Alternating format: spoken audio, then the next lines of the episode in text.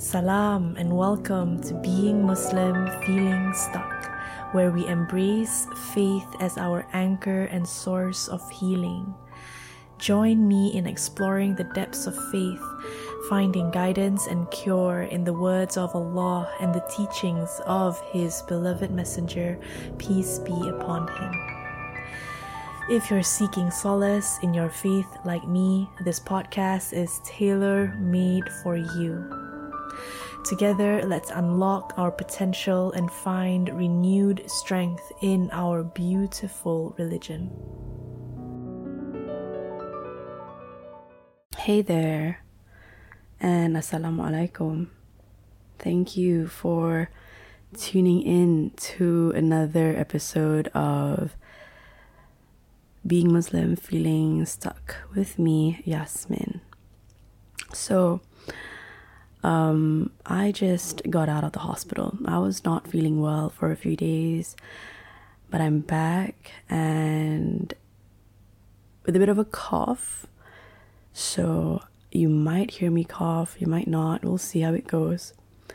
But um, yeah, if I clear my throat here and there, uh, then you you'd understand you'll understand why. there you go.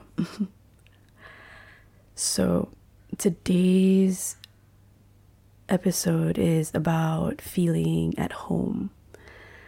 And I just did this, I just wrote this poem that I published on my Medium account, my Medium profile and platform. I will drop the links in the description box and I wrote this poem, and it was by a writing prompt. It was for a writing prompt. There was an, there was another publication that I'm part of.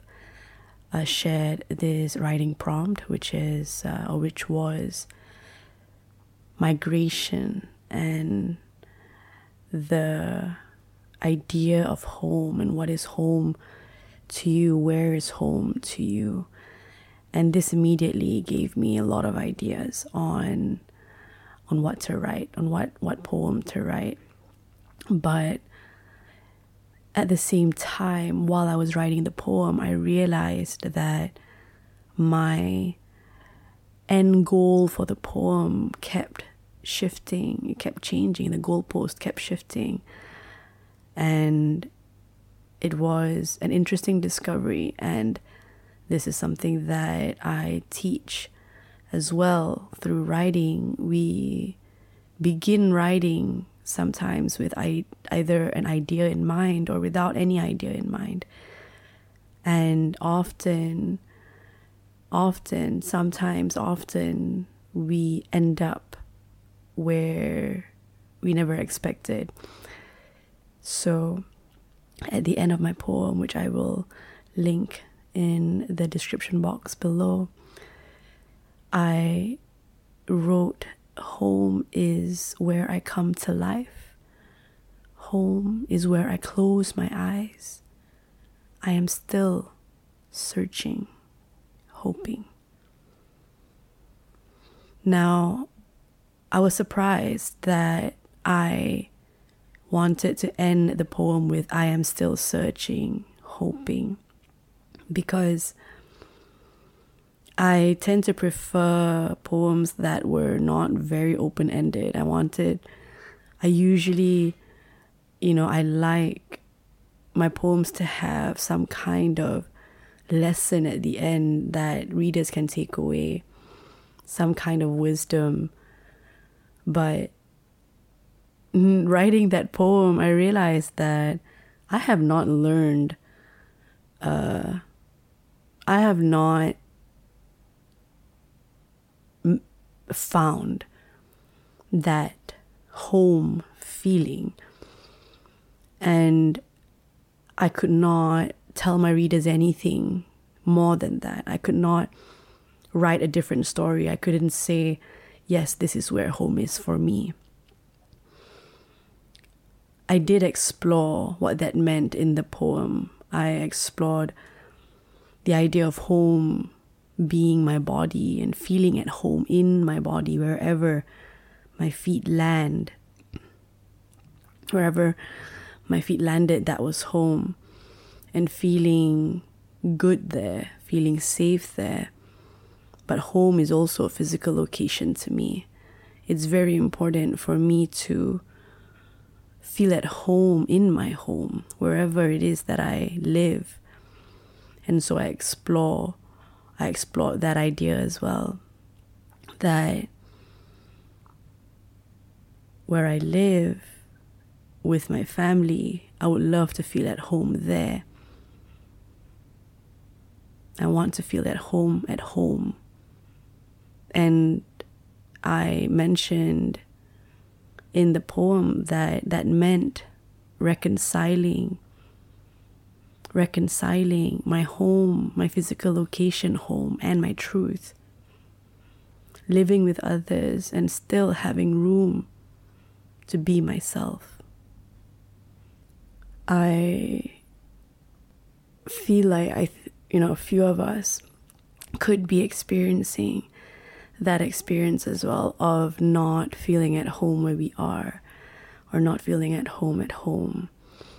I know that a lot of, especially Asian women, right, we are nurtured and uh, taught that home is uh, where the heart is. And we, and when we marry, we move out of the house, we live with our husbands, and we kind of, it's a whole ritual for Asian women, um, slightly different from Western. Western culture, but it is a whole thing where we are like married off and we begin our new lives. It's it's not as uh, it's not as um, how do I say? Uh, it's just a more intricate process for Asian women, and that is a very complex and sensitive situation when we discuss what is home for an Asian woman and is her first family is her you know, are her parents and siblings, is that home for her? And if it's not, why? And if she, you know, I, I've heard plenty of stories about Asian women moving out just so they could start their own family, they could have their own home, they could have a home that they feel comfortable in because this is um, a taboo topic, but you know, we're all about taboos on this podcast. It's a reality that a lot of women, Asian women, have a hard time living at home, whether it's pressure from the family or uh, expectations. They even experience this in the homes of their in laws. This is a reality that I don't think we should shy away from talking about. So let's talk about it. The reality of uh, many Asian women is that they don't feel at home wherever they go. And so finding that space both within and externally to feel at home, to be at home is something that I think a lot of Asian women struggle with. And it has been very crucial. It's been a crucial process for me to figure that out for myself. And you're gonna hear birds in the background. I'm not gonna edit that edit that out. I think it's a lot of work to edit sounds of birds without it affecting my voice. So you're gonna hear birds in the background. um, so yeah, it's a sad situation if we don't feel at home wherever we are, man or woman, man or woman, right? It's just research has shown that, an observation has shown as well that women in particular face this this difficulty, this struggle of reconciling who they are, their truth, and where they are, where they live, where they sleep. and so you know, I felt like my poem brought that out. It brought that discussion to the fore. And I want to talk a little about how I got to that place of that realization. And it's through years and years of mindfulness practice and years of therapy, of finding the confidence. And, and I mentioned this in the poem as well. All these years of self development, all these years of of mindfulness practice and, and seeking professional help that has only helped me gain confidence in myself, in who I am, in my voice, in my heart. It has empowered me to be honest about what I need. So, you know, it's, I know a lot of people, they, teach us that you know the more you learn about yourself the more you learn about the world the more you're gonna just be like oh, whatever. I don't care about this. I don't care about that or like i'm above things. But that is not always the case. That is not always the case. There is that for sure. And then there are moments where you realize that your needs were never too much or your needs were never wrong. And so that starts your journey of making it all fit. And if they don't fit, what do you do? Okay, and that's okay. One thing my lovely therapist told me, he's now a friend, one thing he taught me is that it's okay not to know the answers to things. It's okay to say, I don't know.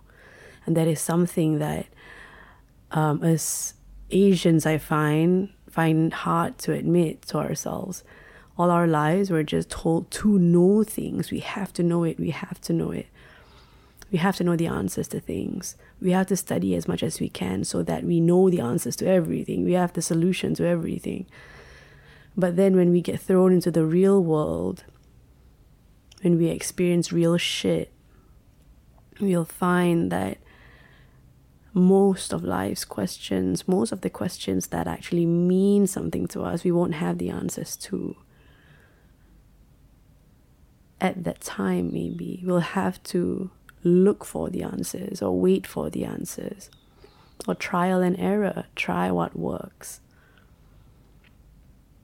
And so that is where I, uh, I found that my practice, my, my self care practice, my mindfulness practice, the things I do day in, day out to manage, to live with my mental health, to improve my mental health, to live with my emotions and my mental space.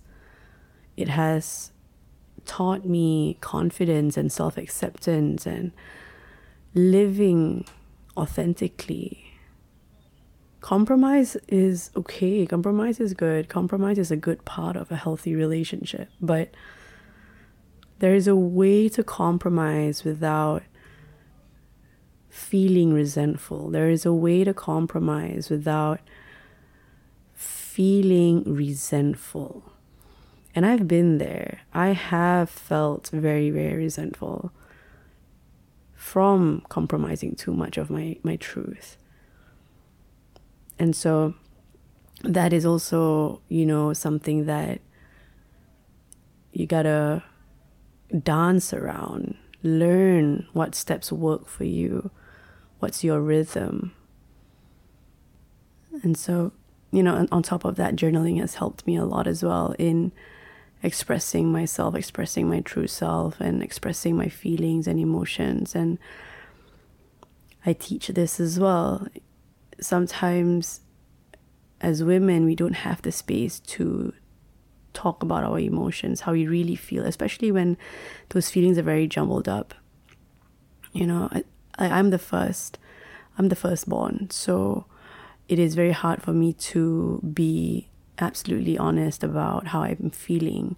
I'm always trying to protect uh, th- those around me, my true feelings, and when and because of that, I I spent years and years and years just bottling everything up, and it got really intense, and I found so much relief through writing. And that was how, you know, I got to a point where I could live with my authenticity. And, you know, going back to the end of the poem, I'm still searching and hoping. It's definitely, it was definitely a surprise that I went there, that I kind of left the, op- the poem open ended. But at the same time, I've it, it felt right because I think all of us are, in a sense, still searching for home. We're all looking for home, and in and, and in Islamic practice, we believe that home is the her- the hereafter. That is our eternal home. Earth is not our eternal home, and earth is not meant to be forever. And that's interesting as well, isn't it? So is home a place that you uh, dwell in uh, temporarily, or is it a forever place? If, as Muslims, we believe that home, true home, is a hereafter, then what do we do with that information? How then do we engage life on earth? Because when I when I wrote I'm still searching, hoping, I also felt like of course I am because I believe that earth is not forever. It's not. No one has ever lived forever. In the history of the universe, no one has ever lived forever. So what do I do with that information? Maybe I'm not meant to feel at home here. Maybe how do I reconcile that with the fact that I am here right now? I gotta feel comfortable one way or another. I gotta feel at peace one way or another. How do I do that? Where is home? Is home on the prayer mat? Is home with God? And if God is always with me, am I always at home? Hmm. Some questions to ponder. So, know, I didn't want this uh, episode to be very long, but this is a very interesting topic. And I have changed the frequency of the podcast to once a month, the first Friday of every month, just so I can manage the the workload a little bit. So yeah, because of that, because of that, maybe I'll make this a bit a bit of a longer episode. but um, anyway, yeah if God is always with me, am I always at home? That is a question for you, and let me know what you think. Contact me on any of my platforms. Email me if you like. I definitely explored a few feelings of longing and self discovery and hope in, in the poem. And I've noticed that longing is a recurring theme in my poems, which is interesting because it is something, it is a thing I, have noticed about myself. I do long to belong to someone or somewhere. I do long to feel at home and I do long to belong and be loved. I wrote a poem about that to belong and to be loved is all we all ever want. And maybe I will never feel like I belong. And what next, right? What now? If I will never belong anywhere on earth, then then what? I think is the question. And maybe I don't have to answer it today. Maybe I don't have to answer it now. Um, maybe the answer will come to me on its own down down down the road in this journey called life and and that's okay. Regardless of whether whether I feel at home or whether I belong anywhere I believe that being myself and using my voice and using my mind to convey certain values and principles and matters uh, that is very important to me, and that is the way I want to live my life. That is uh, the legacy I want to leave. Just a lot of truth speaking and vulnerable sharing, and um, maybe that is how I find where I belong. Maybe this is where I belong, which is just in my own voice and Maybe that is home. Maybe home is just wherever I am. Wherever I am. It's not a physical location, it is not a. It's not anything. It is not anything really tangible. And even what I said before about if God is everywhere that I am, am I always at home? There are similarities, but it's home wherever I am, wherever my voice is, wherever my mind is. Because to me, the use of my voice and communicating my inner world makes me feel at home that makes me feel comfortable. This is the best feeling for me. What I'm doing right now, sharing my deepest reflections and thoughts and inner workings. I feel at home when I do this. So maybe that's home to me. Maybe home is just this sharing the inner workings of my heart, soul, and mind. That is certainly something to ponder. Thank you so much for listening. And I hope that you know where home is for you. And if you don't, it's okay. As you can tell, I went on a journey on this episode itself.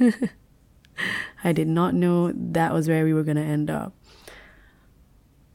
So I pray that you will always feel at home and empowered wherever your feet land. And that you have a good day wherever you are. Thank you. Bye. Assalamu